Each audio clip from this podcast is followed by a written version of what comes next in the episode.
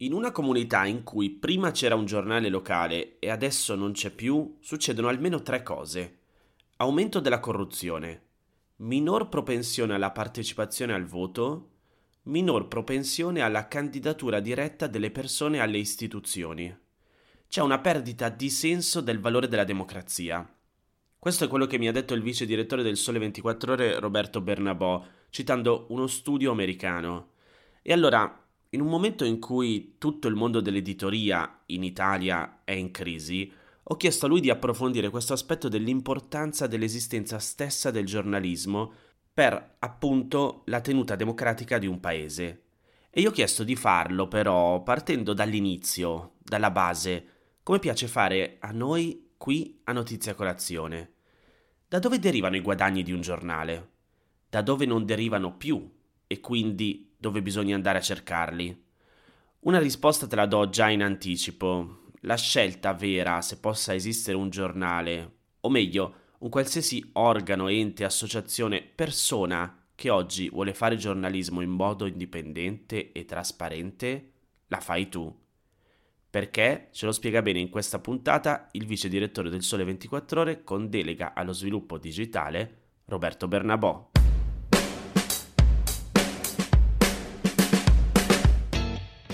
Roberto Bernabò, vice direttore del Sole 24 Ore con la delega allo sviluppo digitale.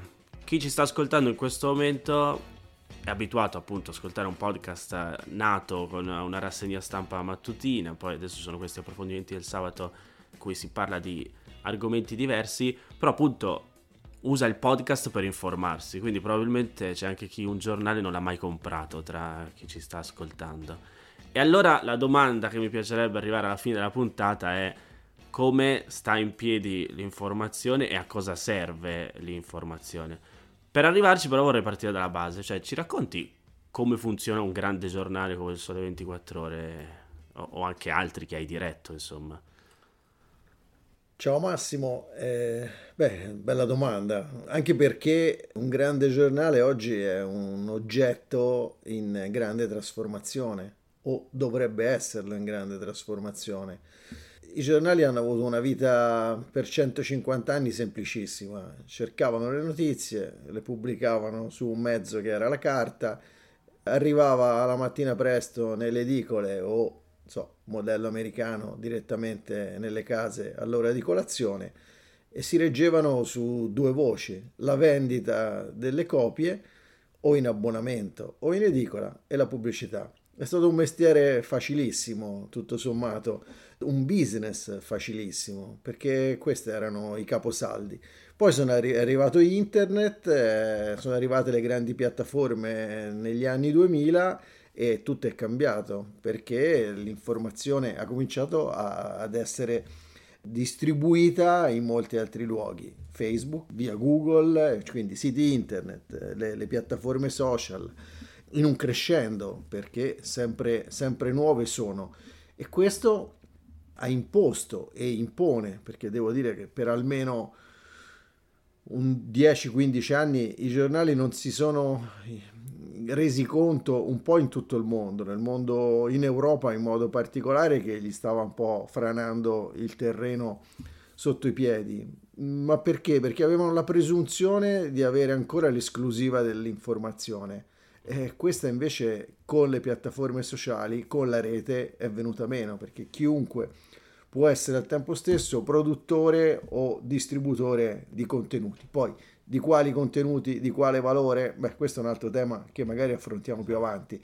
Però quel modello di business si è rotto perché comunque tanti altri soggetti potevano partecipare, non avevano più quella difficoltà di ingresso che era dovuta al fatto che metto in piedi una redazione, devo avere una rotativa e, e quindi costi importantissimi. No, oggi basta, oggi, ma negli ultimi 15 anni basta pochissimo per poter produrre informazione e farla arrivare ad un numero impressionante di persone. E questo è un aspetto. E poi dagli altri le piattaforme, intendo Google, Facebook, eh, Twitter, eh, adesso TikTok, eh, Instagram, eccetera, eccetera, sono diventate, diciamo, sono entrate su quello che era uno dei punti centrali del business, cioè la pubblicità.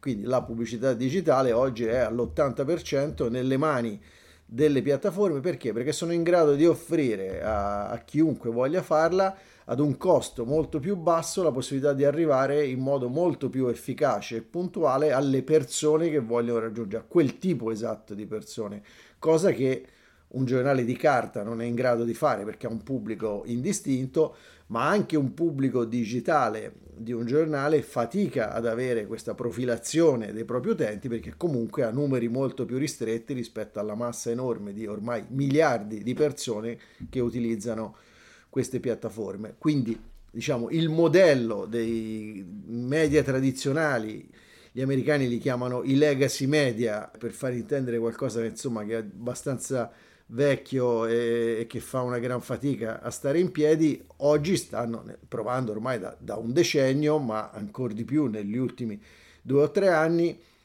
che cosa hanno capito? che era sbagliata l'idea, diciamo, che veniva dalla fine degli anni 90, quando i primi giornali sono andati eh, in rete, il primo è stato Repubblica nel, nel primo gennaio del, del 97, l'idea era possono sopravvivere attraverso la pubblicità online e basta. E quindi, quindi informazione gratuito per eh, gli utenti. Esattamente, informazione gratuita, pubblicità come contropartita. E cosa stavo dicendo prima? Che la pubblicità in realtà non è arrivata, cioè è arrivata sul digitale, ma non per, questi, per i giornali, ma per queste piattaforme tecnologiche con una capacità assolutamente superiore di profilare gli utenti e quindi di poter essere efficaci rispetto all'inserzionista. E di raggiungerli. Facciamo una parentesi, spieghiamo un po' meglio questa cosa, perché appunto di fatto prima, all'inizio della storia, come ci hai detto tu, anche per le aziende l'unico luogo in cui andare per raggiungere le persone erano i giornali e quindi pagavano fior fior di soldi le aziende editoriali per poter avere quello spazio. Oggi, appunto, un'azienda qualsiasi per farsi la propria pubblicità di fatto può non aver bisogno di andare sui giornali, ma colpisce direttamente il proprio cliente attraverso appunto questi strumenti digitali. E quindi cioè, le entrate di oggi dei, dei giornali da dove derivano? Eh beh, si è ribaltato quello che era un po' un equilibrio che c'era a metà anni 90, tu avevi nei giornali mediamente un 60% di ricavi che arrivavano dalla pubblicità e 40% dalle copie. Oggi sempre più la parte invece diciamo vendita dell'informazione è più rilevante rispetto alla pubblicità si è totalmente come dire, cambiato questo equilibrio. Quindi hai ma non 60, è sufficiente per tre ma, ma non è sufficiente perché dall'altra parte hai avuto un calo importantissimo delle copie vendute. Si, si pensi che in Italia siamo passati dai quasi 6 milioni degli anni 90 a poco più di 2 milioni di copie vendute e la pubblicità a sua volta sui giornali è più che dimezzata in questo arco, in questo ventennio dall'altra strutture come dire giornalistiche, editoriali in generale che erano state pensate, costruite per quel tipo di mondo che aveva dei ricavi importanti. Indubbiamente sono stati tagli importanti negli organici, ma ancora, diciamo così, lo squilibrio rispetto a quelli che sono i ricavi digitali è molto alto e quindi con grande difficoltà stanno in piedi. Però quello che è avvenuto meno nell'ultimo decennio e ancora di più negli ultimi 4-5 anni è appunto questa consapevolezza, questa illusione che era stata un po' collettiva che si potesse dare l'informazione gratis e sostenere le imprese editoriali online con la pubblicità. Questa è una roba che può funzionare per piccoli siti dove hai veramente organici ridotti al minimo, ma anche questi stanno sempre più facendo fatica ci sono state esperienze internazionali di chi attraverso i social no, ha cercato di costruirsi t- tutta la sua dimensione, ma anche queste hanno faticato, stanno un po' o chiudendo o ridimensionando. E quindi da lì il passaggio negli ultimi anni ine- inevitabilmente a un modello che viene detto all'inglese a subscription, comunque diciamo a pagamento, poi le tipologie possono essere diverse, ma insomma sostanzialmente la necessità di far pagare l'informazione anche online perché solo quello può essere nel tempo in una relazione con i tuoi utenti, in un concetto che è diverso, non vendo le notizie, vendo una relazione con una comunità di utenti che si riconosce nella mia informazione, l'unico modo di, di tenerla in piedi. Però è un passaggio culturale profondo dentro tutta la, la cittadinanza, no? perché è stata abituata, deve ri- recuperare l'idea del valore dell'informazione. E infatti qua c'è un passaggio quindi che vorrei sottolineare anche perché ci sta ascoltando, cioè quello che stiamo dicendo è se volete un giornalismo di qualità, ovviamente eh, ci sono delle persone che devono passare il tempo a studiare le informazioni che poi vi passano sui giornali e poi devono lavorare per scriverle, fare video, fare podcast, tutto quello che, che volete, però queste persone hanno bisogno di tempo e quindi di soldi per vivere anche loro e quindi se non arrivano più dalla pubblicità glieli dovete dare voi lettori, ascoltatori, utenti questi soldi. Però qui arriva la domanda, cioè io, ok cittadino, quanto mi posso fidare, quanto, quanto conta davvero questo giornalismo oggi e perché dovrei pagare un giornale per avere delle informazioni che comunque appunto posso in qualche modo recuperare da altre parti. Beh, domanda bella, risposta complessa e soprattutto una risposta che non può essere univoca.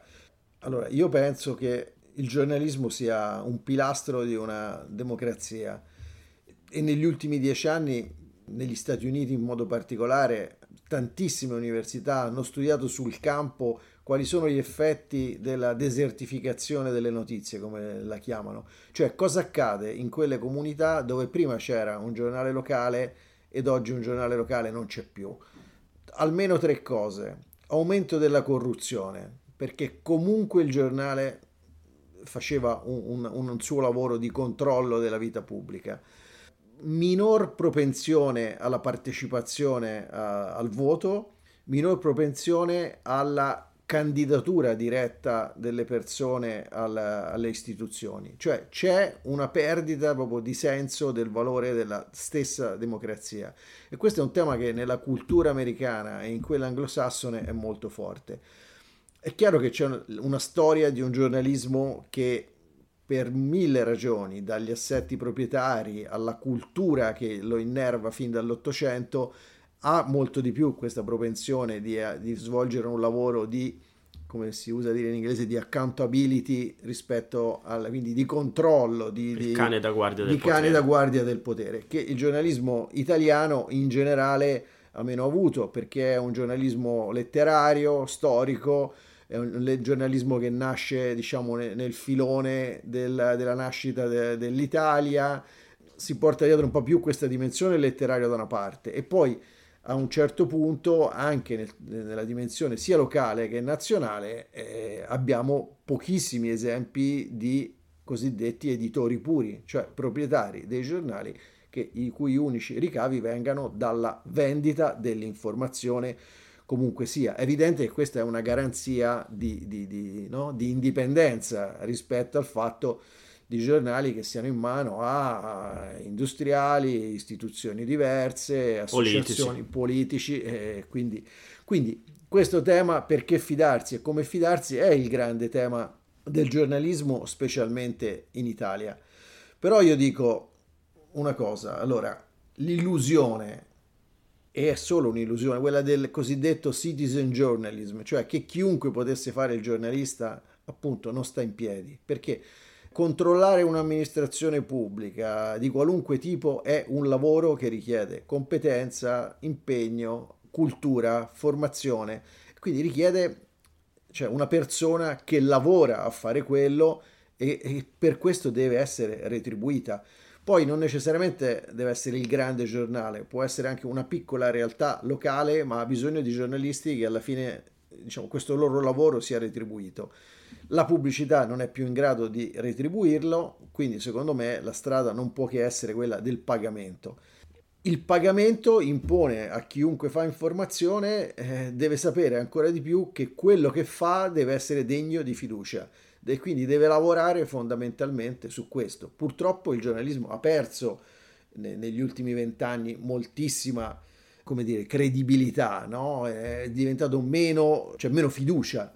Ma questo rientra un po', diciamo, in un fenomeno più generale che è quello che tutto ciò che è potere, istituzione, che è sapere no? consolidato è stato soggetto a questo, a questo processo.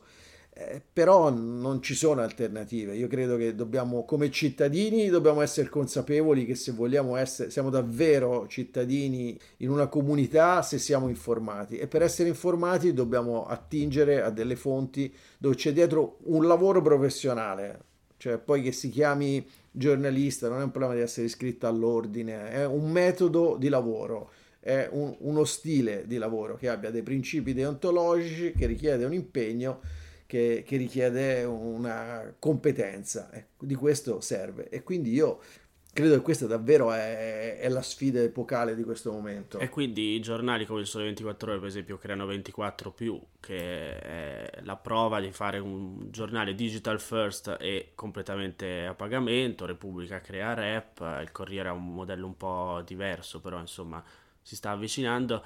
E però invece su questa strada si inseriscono dei nuovi modelli di informazione, io non so se chiamarli giornalismo, che invece fanno informazione direttamente sui social network e quindi da lì uno spieghiamo magari come fanno questi modelli a stare in piedi dal punto di vista economico e quanto eh, appunto l'utente che segue, perché effettivamente bisogna dirlo, sono molto più bravi dei grandi vecchi giornali nell'utilizzare gli strumenti digitali, i social network, nel fare informazione, però l'utente appunto si trova davanti a un giornale, si trova di fronte a un'azienda che usa l'informazione per fare solo soldi, oppure no, comunque la missione è quella di fare informazione e la fa bene, però tu prima ci dicevi in realtà la democrazia è tutelata forse se ci sono più editori più puri possibili, mettiamola così.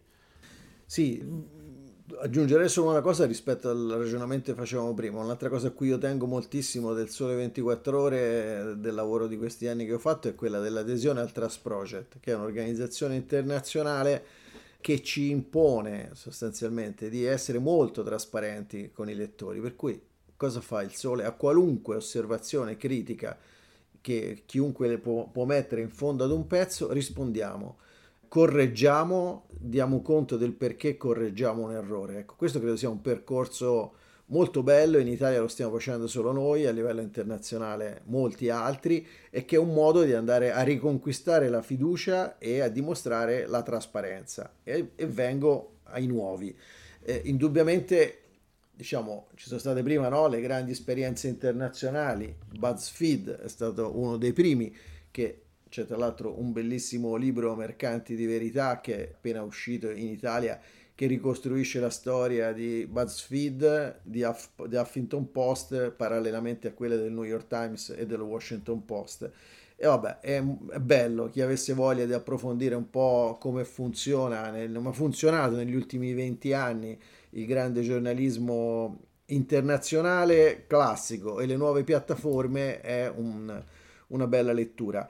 E, e, si vede, diciamo, già da quelle origini di BuzzFeed c'è poi il, la storia oggi di tante eh, piccole realtà perché comunque diciamo numericamente sono piccole rispetto ai grandi giornali, che sulle piattaforme social, da Instagram a Facebook, eh, a TikTok, eccetera, sono capaci di fare un lavoro indubbiamente informativo di, di, qualità perché e soprattutto raggiungere più persone perché sono più piccoli ma in realtà raggiungono più persone dei grandi giornali la forza della rete è proprio questa che ti consente di raggiungere audience molto più grandi di quelle no? che, che aveva una volta i limiti territoriali nei quali un giornale veniva distribuito e quindi un, un sito, una, una nuova startup che fa informazione sui social ha questa possibilità. Ecco, credo che lì vadano sciolti un po' alcuni, alcuni nodi che sono quelli che poi riguardano anche i grandi giornali, cioè il nodo della trasparenza sull'informazione che si fa, perché da una parte sono come dire, bravi nel utilizzare al meglio le piattaforme, il loro linguaggio, il modo in cui si ingaggia eh, le persone su, su, sulle notizie, dall'altra anche il loro modello di business non è per niente chiaro, no? perché non pagando alla fine che cosa si vende, come la classica era se non ti fanno pagare stanno vendendo te, quindi da una parte cioè come dire i tuoi dati, però qua c'è qualcosa di più, si, si percepisce abbastanza evidente che è un po' tutto il mondo degli influencer, no? eh, la, la, cui figura non è così chiara. Alcuni fanno, sono influencer, ma allo stesso tempo si occupano di informazione, però in mezzo a questa informazione c'è il, la pubblicità del negozio dove è andato a comprarsi il vestito o del ristorante dove, dove ha pranzato e, e poi dopo ti parla di politica internazionale. È evidente che ci sono delle, delle relazioni e dei rapporti che non sono dichiarati, quindi quello che io, che io vedo è bene, ma lo stesso tema della trasparenza che si chiede ai giornali eh, dovrebbe essere posto con forza a tutti questi nuovi media e alle figure de, de, dei singoli influencer in generale quando stanno sul campo dell'informazione. In che modo, con che regole? Beh, io credo che stia semplicemente anche a noi che leggiamo di avere eh, un po' di, di, spirito critico, di saper capire e, eh, e, si riesce, se si guarda bene tra le righe del, dell'informazione, se la persona dove e quanto è, è, libera in quello che fa, sta facendo informazione o sta facendo promozione di qualcosa. Non è facile, non è facile soprattutto perché viviamo nella, nel tempo della velocità, per cui leggiamo tutto in, in un secondo e spesso leggiamo e neanche no, non sappiamo più dove, dove, hai letto quella cosa, l'ho letta su Instagram, quindi viene meno la stessa consapevolezza della, della fonte. Però credo che oggi il, il, punto chiave per ognuno di noi, per chi vuole essere un cittadino informato, è cercare di fare uno sforzo di affidarsi, diciamo, di seguire, no? di affidarsi, di seguire quelle che sono le fonti, diciamo, notoriamente più riconosciute come, come media che fanno informazione, riuscire ad incrociarle ed incrociarle anche con eh, le, i, nuovi media che, che, che, sono usciti in questi anni. Purtroppo informarsi è un lavoro, è un lavoro faticoso perché devi, diciamo così, leggere e più fonti per essere un po' sicuro della qualità dell'informazione. Sì, che dall'altro lato no, appunto il cittadino barra utente dice ok, però io non è che cioè, il tuo lavoro quello di studiare e darmi l'informazione in maniera semplice e non io che devo stare tutto il giorno a quel punto a informarmi su mille piattaforme diverse per poter aver fiducia nell'informazione. Tra l'altro da questo punto di vista sembra venire fuori dal lavoro anche che faccio io con te al Sole 24 Ore, come in realtà queste nuove realtà di informazione sono più di divulgazione che appunto di giornalismo, però paradossalmente sono più seguite dai giornali e dei giornalisti, perché quello che diciamo prima, cioè per per esempio fare il grafico sul Sole 24 Ore che ti spiega come è cambiato lo stipendio dei giovani negli ultimi 40 anni. Cioè, ci sono dei giornalisti su 24 ore che hanno passato delle ore o se non delle giornate a cercare informazioni e metterle in piedi. Poi magari arriva qualcun altro, prende quella, quel grafico, è più bravo a, a divulgarlo, però cioè, in realtà non ha fatto un lavoro di giornalismo, no? Ha fatto solo un lavoro di informazione, cioè di, di divulgazione. E quindi forse è questo quello che dobbiamo riuscire a far passare come messaggio che va pagato il giornale perché dobbiamo riconoscere il lavoro giornalistico.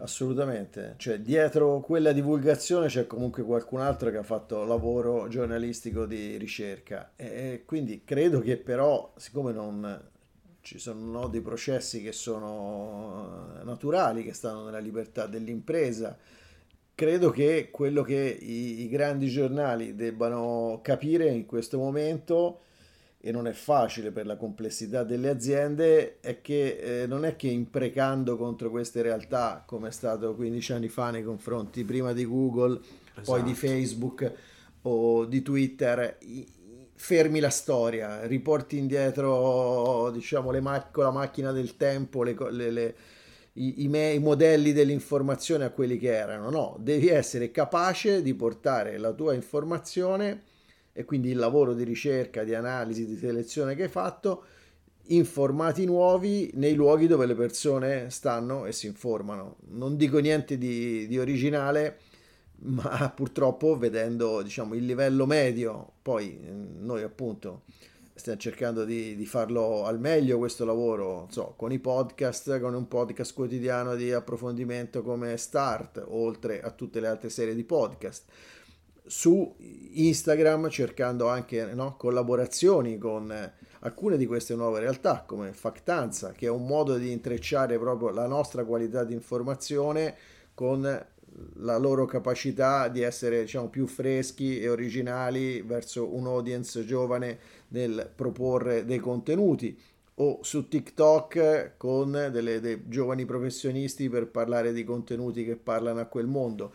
Quindi credo che la strada stia molto lì, nella, nella capacità di intrecciare il proprio lavoro con professionalità nuove, più, più fresche, più, insomma, più nel tempo che sanno stare su, su in questi luoghi nei, nei, modi, nei modi, giusti.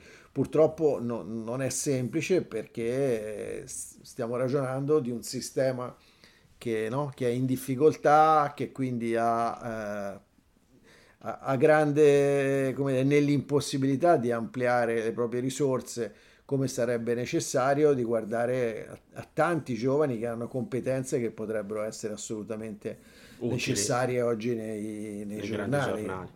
Ultima domanda, perché secondo me tutto questo insomma l'abbiamo spiegato bene, però andiamo sul pratico italiano di quando dicevi giornalismo presidio di democrazia e tu sei stato direttore di giornali locali per il gruppo Espresso eh, in, in quel momento ci racconti un caso concreto che magari hai vissuto come direttore? Ma guarda, con grande piacere. È un, un, caso, devo dire, che ho vissuto prima ancora di essere direttore, vice direttore e poi direttore del Tirreno, che è il quotidiano della Toscana. Quando ero capo della redazione di Viareggio eravamo sei giovani giornalisti veramente scatenati a Viareggio sulla passeggiata del lungomare c'è un, uno storico teatro, il teatro Eden, che era di Ermete Zacconi, grande attore di inizio Novecento, e dove eh, erano passati in quell'epoca da Petrolini a, insomma, a, a tutto il grande mondo del, del teatro che riconosceva in Viareggio un luogo di, di, di primo piano della, della, cultura italiana, dove poi è nato anche no, il premio letterario Viareggio.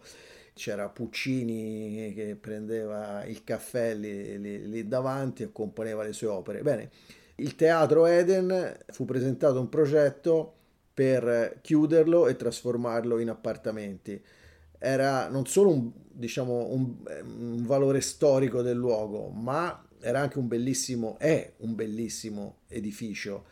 Beh, abbiamo messo in piedi una battaglia durata due anni in cui documentando appunto il valore storico dell'edificio, il valore culturale, il significato attuale che ancora poteva avere quel, quel teatro nel, nella, dire, nella socialità della città, abbiamo impedito che questa variante urbanistica venisse approvata e il Teatro Eden è lì ancora oggi.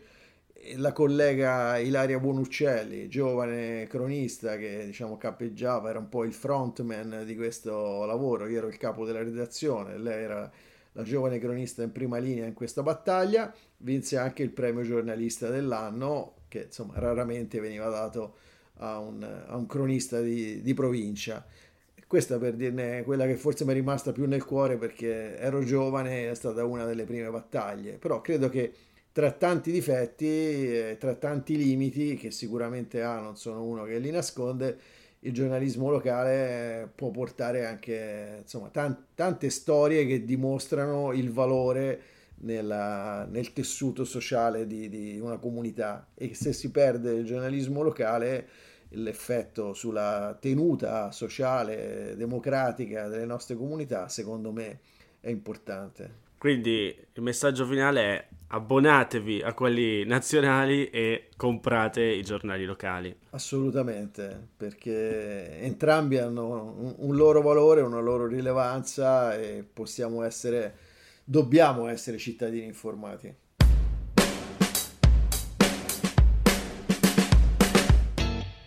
Se sei arrivato fin qui probabilmente non c'è molto da aggiungere, se non scegli il tuo giornale e dagli davvero la fiducia che credi possa meritare sostenendolo.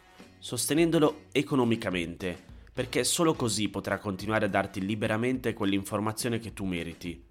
Ci sono diversi modelli ormai. Uno lo uso io stesso qui a Notizia Colazione, lo sai, e alcuni giornali internazionali stanno in piedi proprio grazie soltanto alle donazioni e sottoscrizioni dei propri lettori, utenti, ascoltatori, abbonati, insomma cittadini che credono nell'importanza di quel lavoro. Dopo questa chiacchierata mi viene quasi voglia di provare a tornare a fare notizia colazione tutti i giorni. Comunque, spero come sempre che questa puntata ti sia stata utile. Se vuoi, puoi condividerla con qualcuno a cui pensi possa interessare se invece vuoi suggerirmi un tema di cui parlare in queste puntate del sabato, puoi farlo inviandomi un'email all'indirizzo notizie chiocciolagmail.com.